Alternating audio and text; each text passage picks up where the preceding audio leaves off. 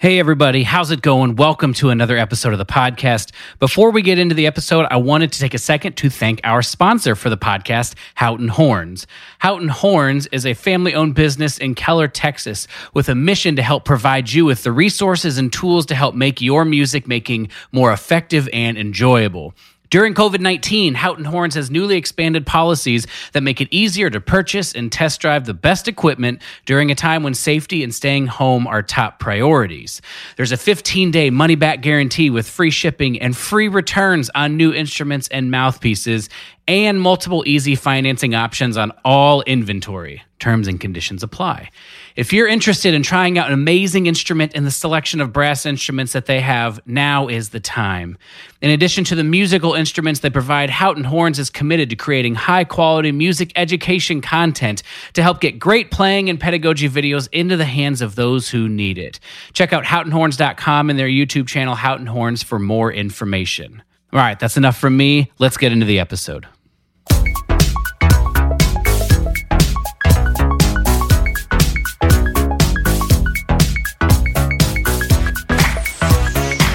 Hello, and welcome to That's Not Spit, It's Condensation.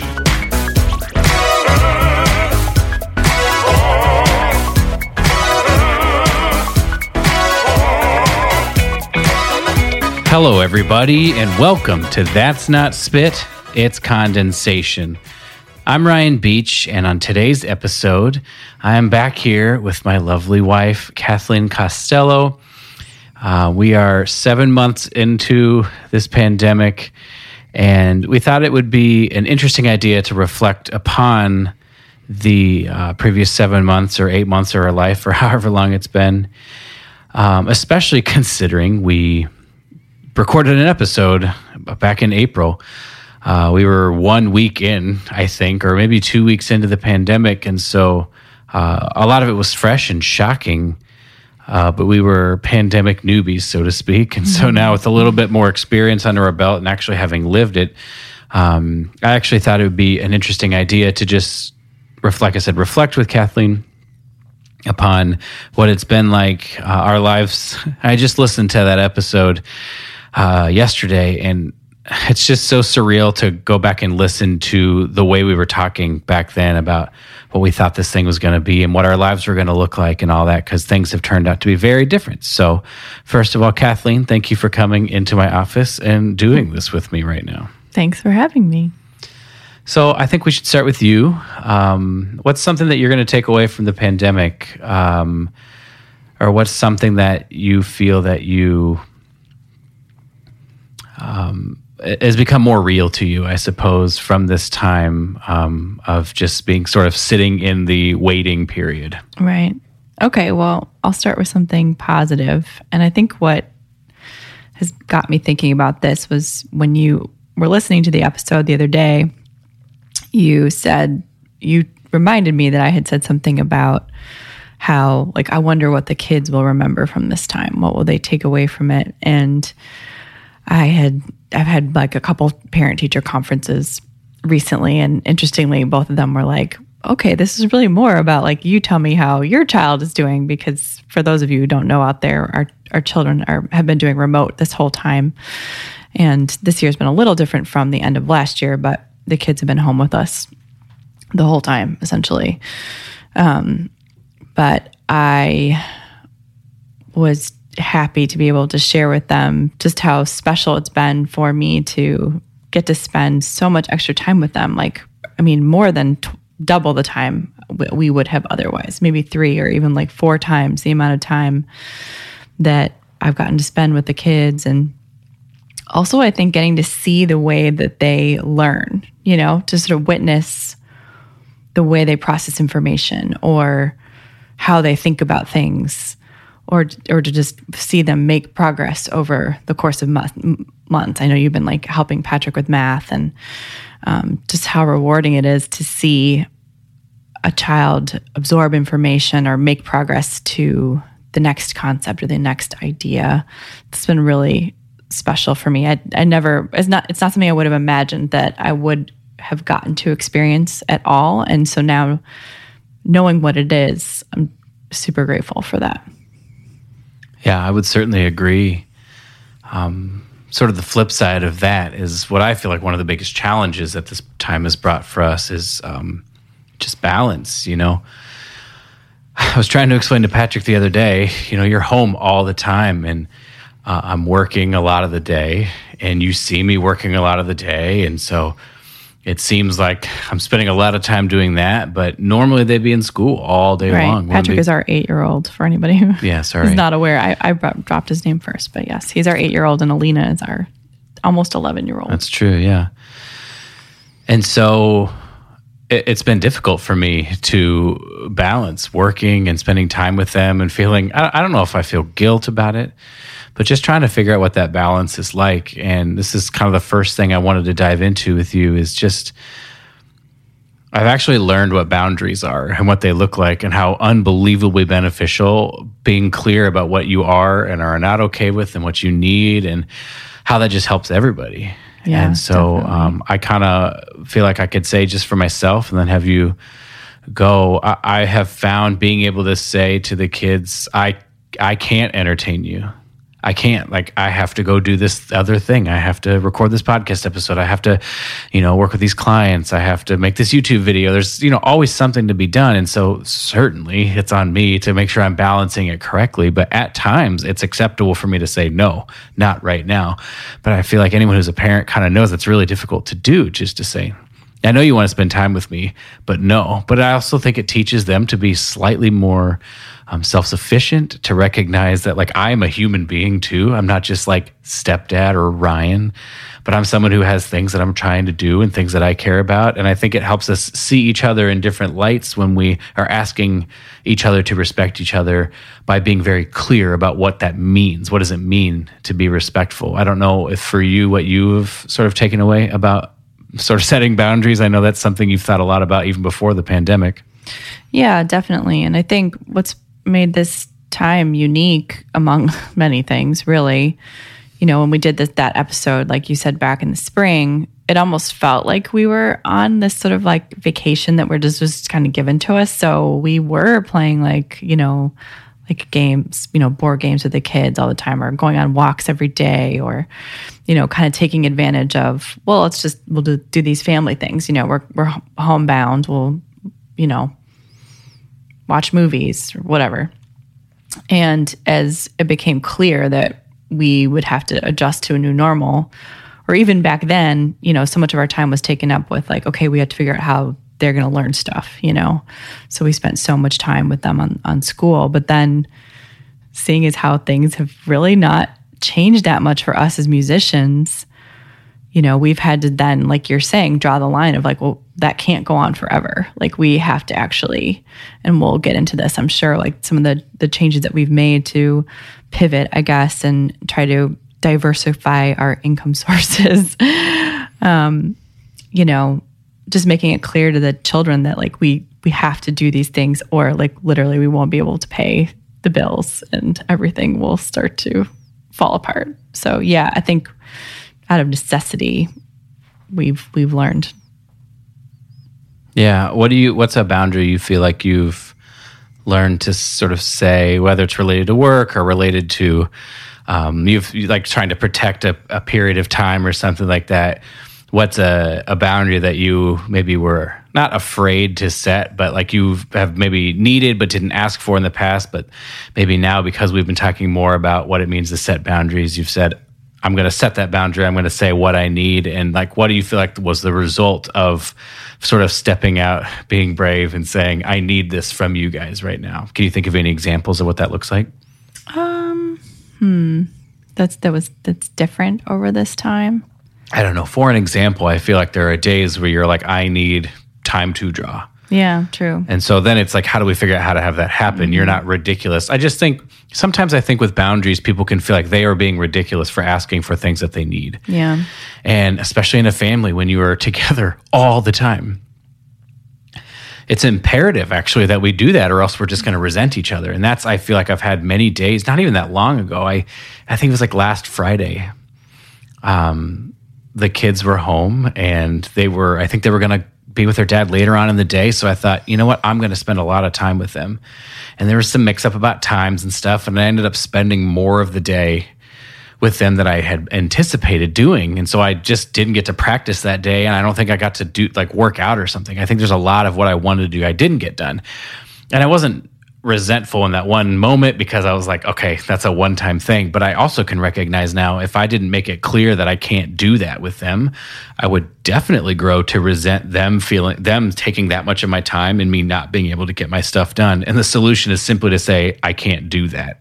I need more of my time back. Right. Can you think of any examples for you that you have basically sort of put your foot down, I need more of this, and what the result of that sort of asking for that was? Yeah, I mean, I think especially with Patrick, because he's younger, you know, he's not as self-sufficient with figuring out alone time or entertaining himself. So I do feel like there have definitely been days where, you know, there's something I know I need to get done. I'm on a deadline or just behind or something, and continually needing to tell him to, he's not being like rude or misbehaving or anything like that. Like, that's probably why it is a struggle. He's just, you know, hoping somebody will stop and play with him. So yeah, it can be a struggle to really, draw the line and say, you need to give me, you know, another hour or another hour and a half, and then we can go do this thing. Or, you know, I think we've started threatening with, we'll find something for you to do. There's lots of chores that could be done. That usually works pretty well. You know, and this is in a context of setting boundaries with other people, which is huge. I feel I will be much more adept at setting boundaries at work or in other social situations with things I'm not okay with or things that I want to do. I feel like I will be actually stronger at being able to set a boundary because I've flexed that muscle a little bit. So I guess the reason I wanted to talk about it is it really just took recognizing, I think one of the benefits we've had from setting boundaries is we say, well, if we need this time to do our work, then we just need our children to step up and be more self-sufficient. And they have done that. But that came about as a result not of, okay, developmentally, like our kids are ready for a little bit more of this. Like we've had those talks with the teachers, but it really seemed to come about of like, we just can't actually do everything. Yeah. And we set that, we're like, we need to do this work here. We'll spend this time, but then we need you to step up. We need you to be able to make yourself some lunch, be able to, you know, practice piano, do your work on your own for your, they've totally stepped up. It's actually amazing to see. They have. And like I was thinking that too, the meal things, like they're on their own for breakfast and lunch now. And that's very, it's so helpful, you know? I mean, they're eating like a quesadilla, basically like a tortilla with like one piece of cheese inside of it. So we're not talking about like gourmet meals, but like freeing up that time so that we can continue to do our thing has been incredibly helpful. And I think they also, I don't know if they like it, but I think there's an element of ownership that they have developed in like who they are and what they can and what they can't do. And there's their boundaries are now being developed. I recognize my boundaries have extended. I'm capable of more than I thought. Right. So it's just, for me, one of the takeaways that I feel like I would have is that sort of setting a boundary seems to have this domino effect. You set one here, but then that needs to set up another one and set up another one. And all of a sudden you have sort of an infrastructure of, now I feel like I fail at this a lot. So I'm not saying it's perfect. You won't just I don't think you'll get to a point where you're like, I figured it all out. But to me, it's worth the struggle because I find more harmony in the way we are living our life. I find they understand me, what I need. They understand you, what you need. And I was, like I said, the importance of being able to say, this is what I need, whether it's something you're not okay with or something you may be struggling with. I would love your take on also boundaries personally, like how to set boundaries within yourself to be able to get all the things done. What's that been like for you in the pandemic? That's what I was just thinking, was that it requires planning, you know, which I struggle with in a way because I'm the type of person that once I get going on something, I just want to keep doing that thing. Like I want to let the momentum carry me through as long as I can get away with doing it. So if I have, you know, 4 or 5 completely different things to do in a day, that like I struggle to create that ending boundary, you know, like the end boundary so that then I can go do something else. So I think transitioning in and out of, and also like tasks that are very mentally draining, and then balancing that with maybe some light housework and then some more potentially mentally draining work and, you know, making it to the end of the day where there's a balance in that. And then also, I guess, what we would call like self-care, you know, like getting in time for exercise, getting enough sleep at night, getting, for me, being an introvert, you know, getting some alone time, or if not that, like just some quiet. Like that's been a real struggle. I mean, we've got 3 musicians in the house, you know, so there's like music going so much the day, and then, you know, the sort of ubiquitous clatter of like the Zoom call now that everybody, you know, you can hear coming out of, you know, full, like voices from the outside entering your space and mitigating, and, you know, children having fun, which those sounds are great, you know, laughing and, you know, giggling and all of that. It's wonderful. But yeah, just that like actual quiet is sort of hard to come by these days. Yeah. I would totally agree with that's one of the things I feel I will take away from this is setting end times, because it's just like the work is always there. Like when you were working out from home is much more difficult than I thought it would be. And that again, that the work is always there. Like it's just in the other room. You don't have like a physical separation of I have left work, I'm going to leave that there. Even like musicians, we go to work, we do our job, and then we come home and we practice. It's like hard to leave it. But here, it's like literally everything I'm doing is just in the other room. And so, you know, being able to say what I'm trying right now is 4 heavier days, 2 lighter days, and 1 day of no work. Mm-hmm. And so trying to figure out, all right, what is a heavy day of work? How many hours is that? And then cutting it off and saying, okay, I'm not going to go back to it. You know, like the other night you fell asleep earlier than I did. And I was like, I could go work on a project right now. You know, it was like 10:30 at night. And it's like, probably in the old days I would have done that, but it's like, I actually need to, you know what? I will be able to do that in the morning. And so I just, yeah, I think that's super important for me now, is to recognize that things should have an end time, and we should really try to stick to it to the best of our ability. Because there's just a lot we have to do, all of us. And again, as you said, some of it is not just work related. Right. We got to fit in those moments of like, whether it's quiet, solitude, exercise, sort of growth, personal development in terms of reading or listening to podcasts, whatever that is. Right. But being able to schedule all that in requires us to be pretty, like you said, diligent with our planning. And Karen, our career life, I don't know, how would you describe her? Coach, Coach, I mean, she does a lot of different things. Consultant. She is a lot of things to me. I think she's a career coach, but she's a lot of things for me. She's been encouraging me to plan, and she's basically said, like, for you, leveling up is going to be mastering your schedule. And I've had, you know, streaks of, like, I'm going to do the whole week, and then I've, you know, gone 2 weeks not scheduling anything, and it's tough. It's a constant battle for me to be organized, but I will say that the times that I am organized, I am more efficient because I know what thing I'm going to next. I know about how long it's going to take me. I'm just thinking through the process more. Yeah, and this might be a good place to transition to, we wanted to talk about some of these new endeavors that we've embarked on as part of this time. So I read a couple really incredibly helpful productivity books this summer. One was called The Pomodoro Method, and the other was called Smarter, Faster, Better. And then I went back to a book by Don Green called Fight Your Fear and Win. And I sort of wrote these 2 blog posts about these books and, you know, essentially what we're talking about, like scheduling time and figuring out, you know, how to be productive in this, you know, sort of unprecedented time that we live in. And so I decided to use a personal project to lay it out according to what I had learned from these books. And it was so, so helpful because, you know, there was a timeline there, but I sort of worked backwards from the goal. Like, this is what I want there to be at the end. And then I worked backwards and figured out all the things that would have to happen along the way. So you sort of figure out the order, not just of importance, but, you know, approximately when things have to happen. So that was, I would say that's like a slightly looser form of scheduling, because you're kind of doing it more like, well, within like a 2-week period, you need to get these things done. But that was I don't know. I think that really helped me not sort of shut down during that process of what it was trying to start this business essentially, which I've never done anything like that. So anyway. This is specifically for your print shop, right? Right. So exactly. Let's talk about this. I think it's fascinating.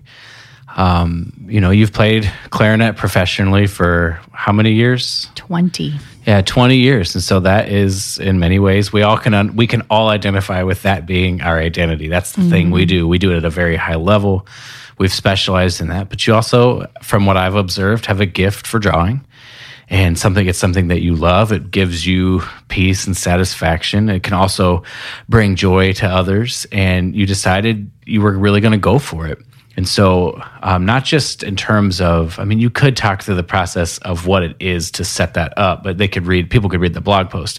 What I'd like you to go on is what is it like emotionally to step into this thing that you love doing, but to take it with as seriously as this other craft you've been doing for 20 years?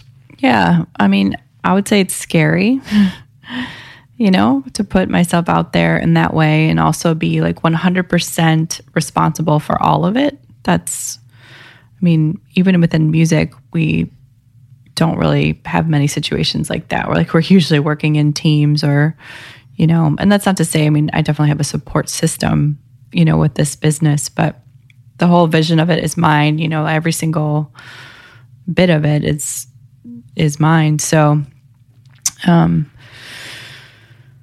I got a little off track there.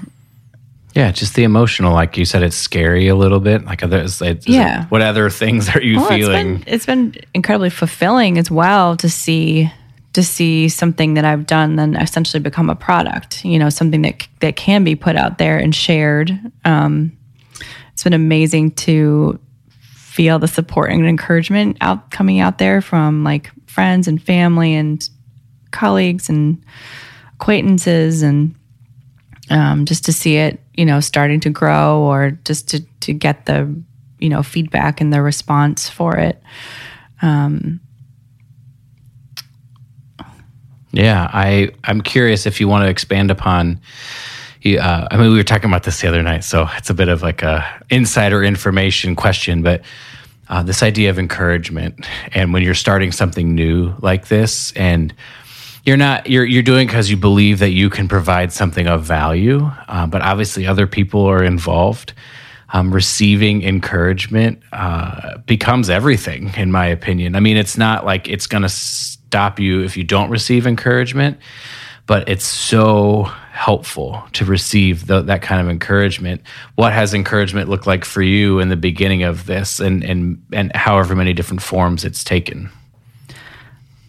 I think it's come in, getting positive feedback. I think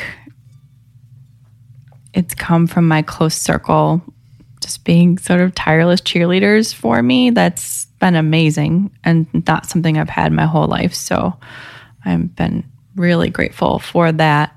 But I do think too, it's important to remember that can't be the thing, right? Because if you're waiting just for the encouragement, that it eventually becomes impossible to measure. You can't be well, I made this many sales, and so therefore today was a success. Or I, got 2 pieces of positive feedback. I think it has to come from a deeper place of belief that, the quality is of what I want it to be, and still remembering, of course, everything has room for growth, and I do want to grow. I want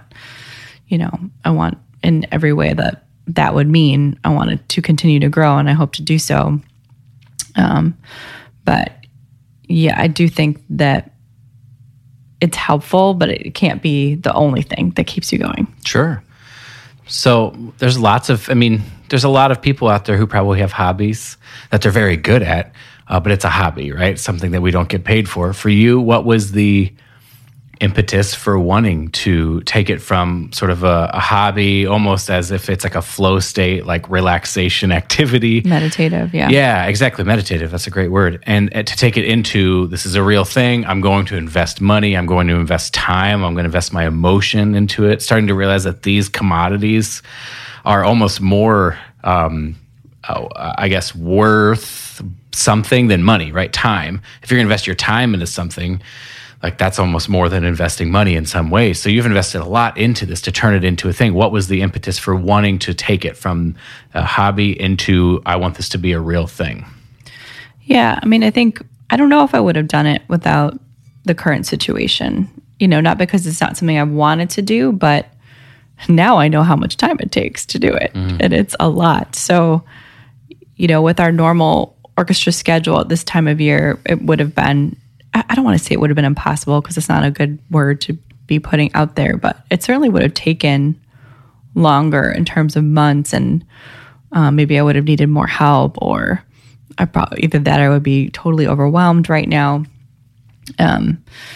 So yeah, I think it was partly the possibility of making the time, right? Like I'm still practicing, but if we had work, I'd probably be practicing more. Obviously, we're not spending that time at work. We're not spending nearly as much time in the car. I'm not driving the kids to and from school every day. So that sort of availability meant that that could be something I could choose to do with that time. And I think too, just the hope that it will be successful, and that, you know, I don't anticipate that it'll be my only source of income, you know, but if it could be some income, then that's going to be great, because this is not over yet, and we don't know the ripple effect as we sort of come out of this, and hopefully a vaccine appears, it's successful. But I do think there's going to be some ripple effects reverberating throughout the performing arts community, unfortunately. And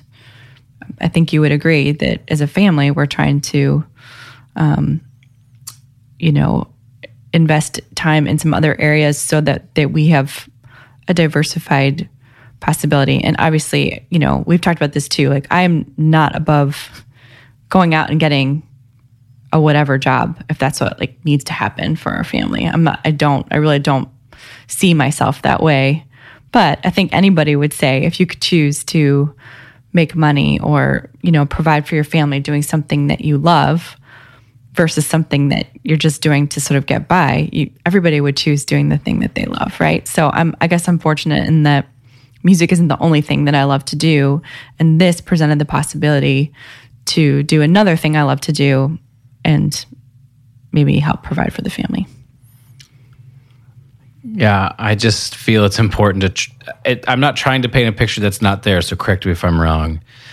But to me, it sounds like in so many ways you're saying that your art store or your print shop opened because of the pandemic, not in spite of the pandemic. Like the pandemic presented you with the opportunity you were waiting for. Yeah.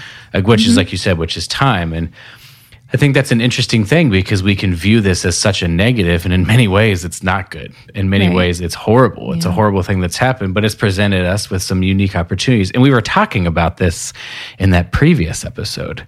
We were saying, you know, I'm going to stream video games, or we're going to start gardening, or we're going to write down this thing on a whiteboard and do these things with the kids that we decided to do as a family. And it's interesting because we tried those things and we did those things. Some of those things are still going, but some of that was very theoretical too. And what I feel, what we sort of found through living in this space is that I didn't have to like stream video games because I had the time.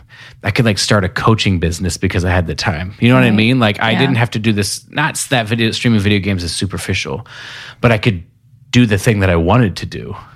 Not the thing that I was always like hoping or thinking that would be fun and kind of fun to do. Exactly. I think, and you and I were in like kind of almost polar opposite states with this, right? Like you were sort of, I mean, kind of almost thinking of it. It's like, that's like a thing you do with like extended, unexpected like vacation time, right? Which is a little bit how it felt in the beginning. Right. Except I was like more in like panic mode. Like what if we like literally can't buy food, you know? Like that's where my mind was. So, you know, I was and hopefully will continue to be like wrong with that particular thing that I was worried about. You know, we're not out like hunting for, you know, deer in the in the preserve behind the house or anything. Send Walter out. Right. Thankfully. But yeah, I think, you know, and in some ways, like, yeah, our goals changed because they had to change, you know, and we just, you're right. Like at the time we had no idea. I know at the time I was thinking, I think already I was doubtful that we would go back to work in the spring, but I think in my mind, I had no doubt that we would be back to work in the fall. So, sure. I mean, we just, yeah, we just didn't know. Yeah. Yeah. It's been an interesting time. This is one of the other things I've been thinking about a lot through this pandemic that I will definitely take away. It's not a secret that I'm a man of faith. I've been very open about that. And, you know, one of the things the Bible talks about is providing and provisions. And I think before the pandemic started, I interpreted that as you will have a good amount of money in savings. You'll never have to worry about money at any point in time. And you'll just like, your life will be awesome. And the pandemic has taught me that's like a fantasy that I wanted to believe, because the reality of the situation is like, we're not guaranteed anything. Right. And we're not even guaranteed our jobs. You know, so many of us, I was telling this to a client, so many of us want orchestral jobs, not just because of the performing opportunities, because it's this perceived security it brings. It's right. Like one of the better paychecks you can get, and you have a whole institution that you're working with, and like that, like right now, you know, the Met is like on unemployment or whatever, right? So nothing is guaranteed. And I realized, like, if nothing is guaranteed, I need to drastically reduce the amount of time I'm considering what does it mean to be provided for. And really what I'm starting to understand is like on any given day, if I'm good, that's a good thing. And I can't actually, I mean, you want to try to plan, but I can't worry and fret about what my life is going to look like 6 months from now, because I just don't know. Right. And for me, the value in that is you open up an art store or something, right? You're not thinking, well, what's the most economically viable idea for me to do right now that's going to make me money right now to provide? You're thinking like, what has the chance for me to put quality into the world? And maybe it's not going to make me money right in this moment, but if you have a little bit of savings, or like you said, maybe you have to go get another job, you know, to pay the bills in the short term. But I feel like it does shift. It has shifted my understanding of the work I should be doing right now. Yeah, and I mean we're so privileged because we're talking about, like, you know, making budgets month to month and trying to meet, like, you know, praying that will be provided for like month to month. You know, that's not week to week or day to day or meal to meal. You know, like to recognize that there are people that, you know, struggle from meal to meal, whether they can make it. So I think it's important to make it clear that, you know, although this is you know, I mean, and part of the reason I think you feel that way is because that's your life experience up until this point, is not being forced to think about it in a different way, right? Yeah. I think what I'm saying, I agree with everything you just said. I'm not trying to pretend I'm not coming from a place of just being blessed, you know, like we have a really interesting, awesome, good life. I'm not trying, and there's things that are not great, and we have struggles, just like everybody has struggles. I think what I'm trying, the picture I'm trying to paint is like, you know, if you take money out of the equation, this, like, I'm actually living the life I want to live right now. Right. I think that's like what it's taught me. It's like, I feel that in the future, if I don't have money, things are going to be bad. And so right now in this moment, I'm really stressed out. But yeah, if you take money out of the equation, I'm like, I'm living the exact life I want to live right now. And that's like, that is like a crazy way of being provided for that I wouldn't have expected, you know? Yeah. And so, I mean, you're talking about quality of life now, right? Yeah. Or perceived quality of life. And it's also okay that, if it means something different to you than to somebody else, right? That, you know, if there's aspects of being your own boss or, you know, running your own thing as opposed to being on somebody else's timetable, relying on other people's competency, et cetera. you know, I think that's, for you, that's part of what that quality of life threshold would mean. Yeah, and I think a lot of it is I believe I've finally, through a number of years of searching, have found ways that I can uniquely serve the community that I'm in. I'm not trying to like big picture figure out how can I do all these crazy, awesome, whatever things. It's just like, you know, there's some people right in front of me. And like that's what's really the pandemic. There's two more things that I feel like the pandemic has really helped me to see is, number one, like although things are not great right in front of me, there is still a lot of good.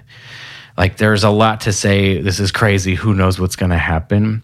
But I do feel that I still have like meaningful relationships with people, and I can show up and practice my trumpet, and I can make a YouTube video and hope that it's going to give some information to somebody. You know, I have some ways that I feel that I can connect with, like I said, the community of people that I'm involved with in a meaningful way. And if I'm able to do that day to day, I feel like that's kind of what I mean about this being provided for. It's like, maybe I don't need to think, maybe I don't need to worry all of those months in the future about what if I can't do this, or what if I can't do that, or what if we don't have this. It's like, well, what do I have right now today?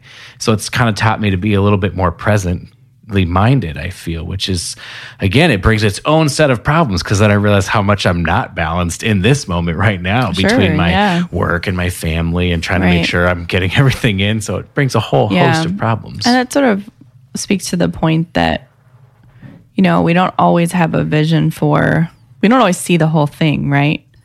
Like sometimes we just see that little bit in front of us. We don't see the, you know, we don't see the picture down the road. So, and that this time has been an amazing illustration of that. Like so many of these ideas we've had have changed and shifted, and luckily we've been flexible enough to shift and change with them. And that, you know, essentially we both have set up things that we can do almost exclusively from home, which is amazing. Like I was thinking about that the other day, like literally I just have to go to the post office, and I could probably change that if I needed to, you know? I mean, it's really incredible that we sort of figured out a way that we could pretty much entirely stay home to do these things, you know?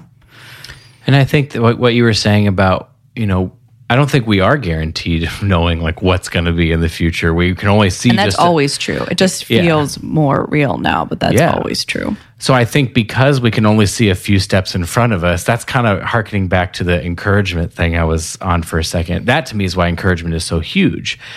Because we can only see a few steps in front of us, we're like tentatively, you know, trying to make sure we're at least still putting one foot in front of the other on these things. We're unsure if they're what we should be doing or what's the right thing. And then getting encouragement, to me, is like, you're on the right track. Like, are you getting paid a full-time salary to be a coach? No. But are you on the right track? Yes. You know, keep going. Like, keep doing it. Yeah. Like, keep going, right? Like if you're someone who wants to, you know, play your instrument at a certain level, it's like, are you there yet? No. Are you on the right track? Yes. Like keep going, stay strong, that kind of idea. That's what encouragement means for me now, but I had to like start over on something I care very deeply about to really realize how important encouragement is for all. I mean, for me, I'm only going to speak for myself, but I can imagine other people feel similarly, that getting an encouraging word from somebody else is like the best thing in the entire world, especially if it comes at a time when they need it. And so I feel that's one thing I've taken out of this, is having a stronger desire to be an encourager. Yeah. And we could say, since this is a podcast episode, we could just put that out there. Like maybe that's, you know, especially since there's so much negativity in the world right now, like in the larger global whatever community, is maybe that's like a little piece of, I don't know, pay it forward or advice we could put out there. Like if you could just do one thing tomorrow, like find one person to encourage with your words. Yeah, one thing I was doing on social media for a little while, got overwhelming to do it every single time, but I had this idea that it was like, because social media can turn into such a toxic place, and it makes me not want to interact with it at all, I thought, you know what? I can't control everybody else, but I can control my thing. I'm going to write a nice comment on the first 10 posts that I see. I'm going to write, if it's a video, I'm going to listen to it. I'm going to comment something, whether it's ranging from nice to I love the way that you spun this phrase or something. Mm-hmm. If it's a musician, if it's a picture, with something goofy to comment on it, to interact. It's hard to maintain that 10 or whatever. So maybe I should just say, every time I open it up, I'll do it on one.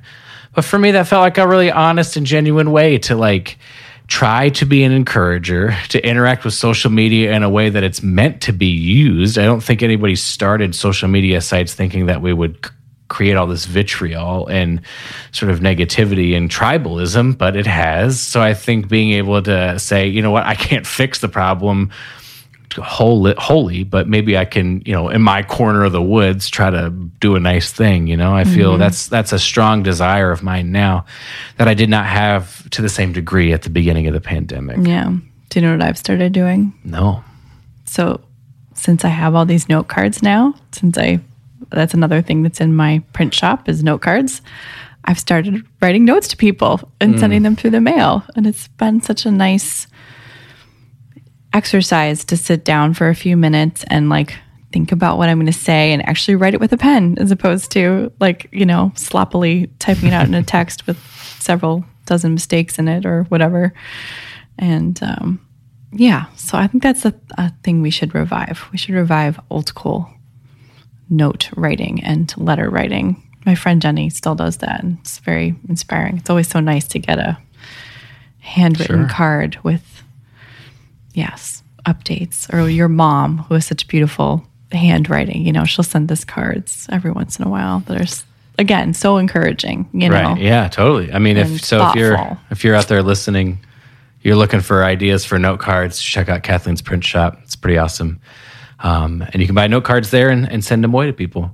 I think the final part of this episode that I wanted to explore with you is I think the number one takeaway is that I just really will aim to not take genuine human in-person connection for granted ever again.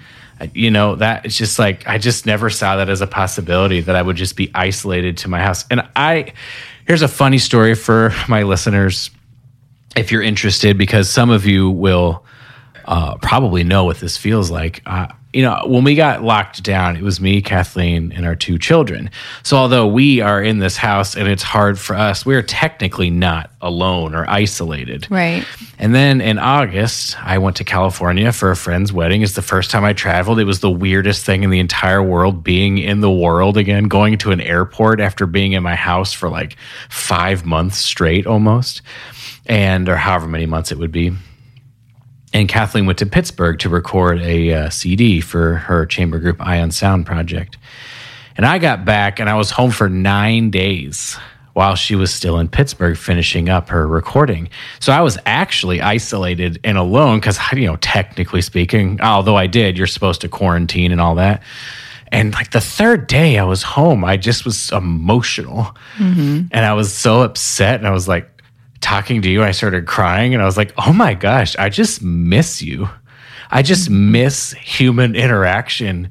And I was it dawned on me. I all of a sudden that was 3 days of that. Right. And so there are obviously people out there who have been alone really for suffering. Yeah. At that point in time, especially maybe things have laxed enough that some people can have gotten, people hopefully have gotten out at this point. But by then, we were under lockdown essentially, and it just gave me a look into what it would be like to not have any human connection. And it's we are relational beings; we are created to be relational with each other.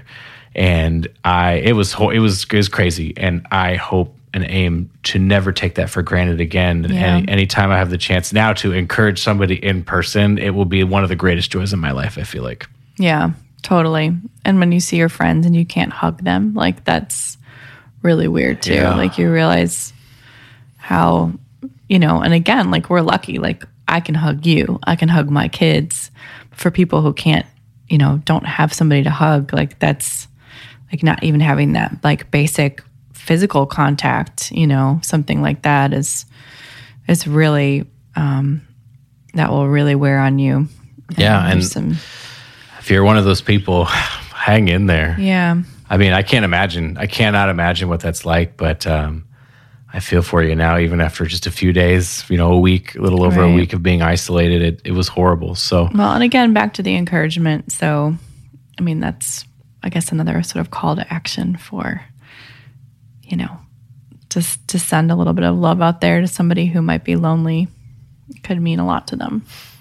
Yeah. I mean, the assumption is that this will end. The assumption is that we will move through this. And what I know for a fact that I'll be a different human being on the other side of this. And I don't know about better, but I do know different. And I do know more thoughtful and more aware and more present, which are good things.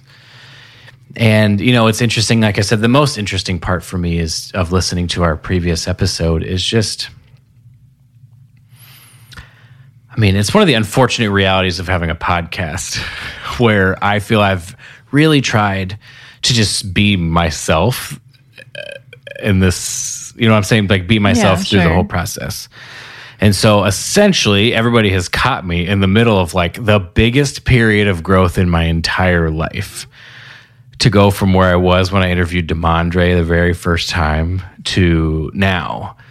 And it's just, I can hear in my voice this desire to like help, but to feel like, not like I've got it all figured out, but that it's like I have something that I could tell you. But just recognizing how much I fail at those things that I was saying in that episode myself is just, it's a sobering, for me, it's very sobering.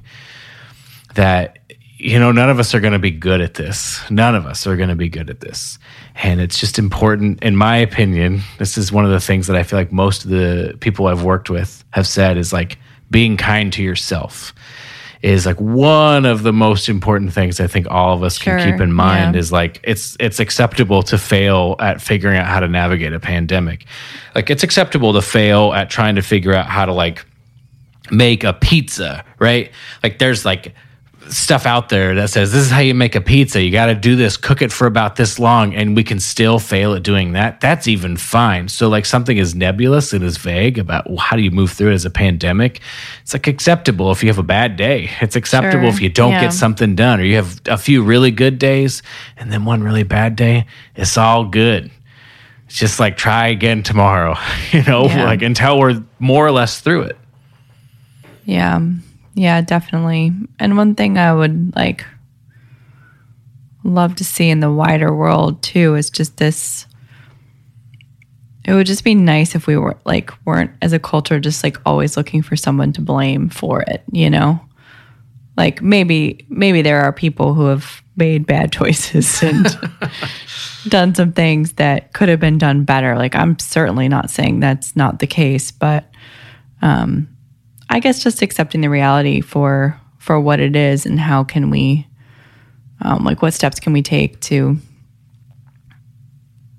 be grateful for what we do have. Yeah. And then use whatever resources we have left, even if it's just like our minds or if you have a strong body or a will to do something, to work. Yeah. I have a quick story to finish this out. I think it'll sort of tie some of this together. There is a strong man named Brian Shaw. He's 4 times over the world's strongest man.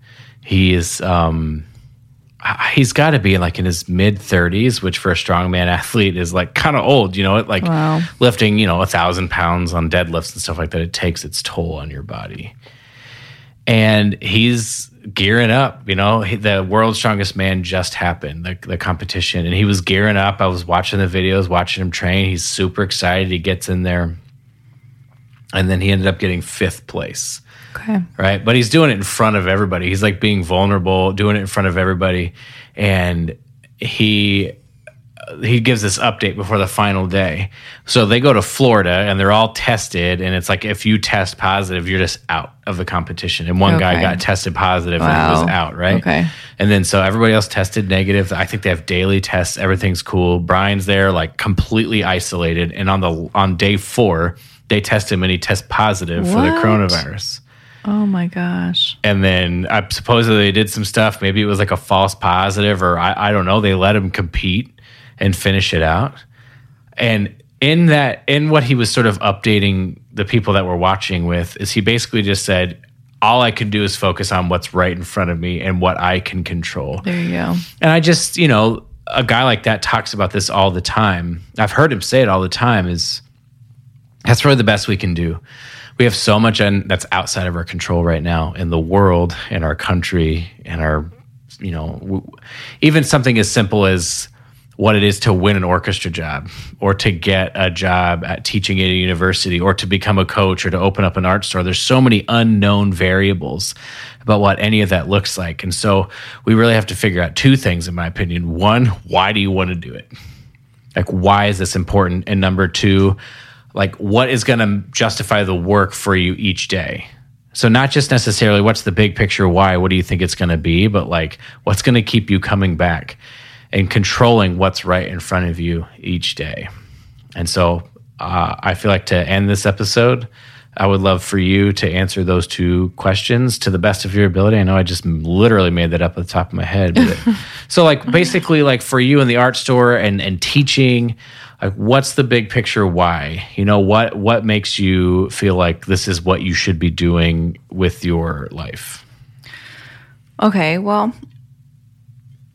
I think with teaching, it's really about sharing and helping and being present with them and hopefully being open to being able to perceive and understand what they might need on that particular day. What about the art store? What keeps me coming? Just like, I mean, we sort of talked about it, but like, what is it for you? Like, what's the big picture? Why? Yeah. Well, okay. I mean, this could be really like deep and long discussion, I guess, about the importance of like art in general, right? No, like, not that. Well, I know, but and I'm okay. Everybody makes the type of art that they feel called to make or that they desire to make, right? So for me, a lot of it is capturing beauty of the natural world. That's a lot of what I seek to do when I draw. And so in that, I think the idea that I can share that beauty on a larger scale now with more people is really appealing to me. The idea that a friend of mine from high school that I haven't seen in several years might have one of my note cards and be writing a note to somebody else.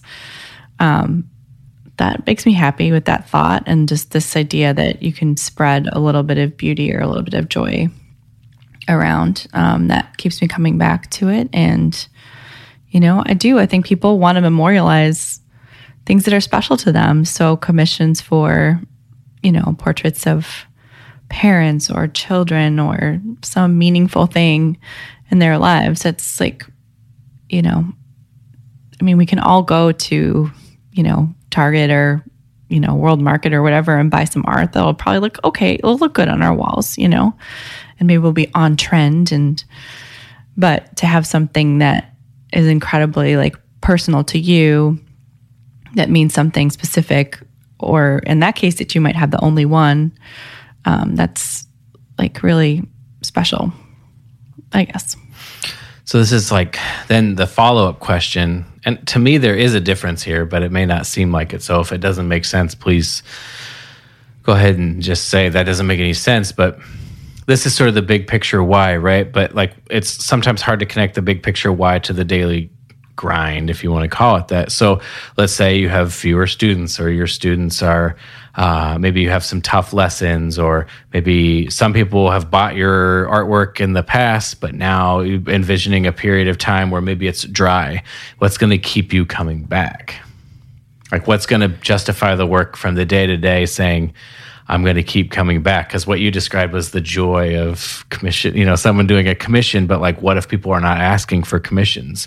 How are you going to decide that this is the thing you should keep moving forward with and not deciding it's something else? Yeah. I mean, I think, well, specifically with the teaching, it's always important to remember that we just don't know. We don't know what thing we might say that might stick with that particular student. And even if they don't end up being a musician or just something that might have some lasting impact on them. So, I mean, this is like goes back to like words are incredibly powerful, right? So, just constantly keeping that in mind, that it can't matter what like little bit of progress that I might see with a student from week to week, or, you know, even like year to year. It has to be more about like staying in it with them and knowing that you might never understand the impact that you might have had on somebody. That's part of it, right? And I think too, like, I mean, that would be true for any like part of like consuming art, right? Like we just don't, it's not like this quantifiable, like we can't put this amount of money or this dollar sign on like what type of like meaning or joy or comfort that might bring to somebody. So you just have to let it go, you know, and it's process oriented too. Like, so for me, the art is like, you know, I have to remember that most of the time, I mean, there's always parts of everything that people don't like or don't enjoy, but a lot of it I do enjoy. So that can be enough, you know? Yeah, I think that's a great way to think about it. Just sort of continuing to do it because for the chance that it might make a difference. I think that's such a beautiful way to think about it. Yeah. For me, my big picture why is it's just I derive a lot of joy from, like you said, the chance that it might help. Like, and that's what I mean, going back to the encouragement. For me, hearing that someone's like, this class helped me with this, or is like, that's awesome. And like I said, it brings me joy, but it also is like gratifying in the, you know, the work was worth it. So it kind of serves both of them, right? So that's kind of not a complete thought because it's not the most important part. For me, the most important part of like what justifies the work, the big picture why, and this is like something I would really encourage everybody to think about, is for me, it's just the work that's in front of me. It's so clear to me that this is the work in front of me. And the encouragement for everybody listening is if you have work that is so clearly right in front of you, don't give up. If there's not work in front of you that's super clear, spend some time, like think about it, you know, like what provides you with joy, or the way Kathleen spoke about it.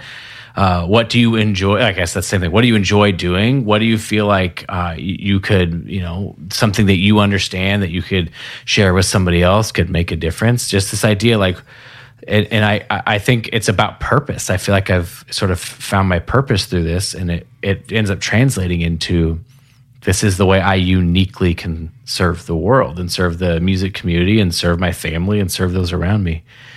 And that's a weird feeling to be like, I think I've found some of, if not my purpose. Mm-hmm. And yeah, so that's like the encouragement is just to think about that. In what ways can you uniquely serve? And in what ways does it seem like, you know what, this is the path I should be following? And then to you know, like you were saying, just to put your head down, do the work. It's a long-winded way, you know, almost an hour of talking about it.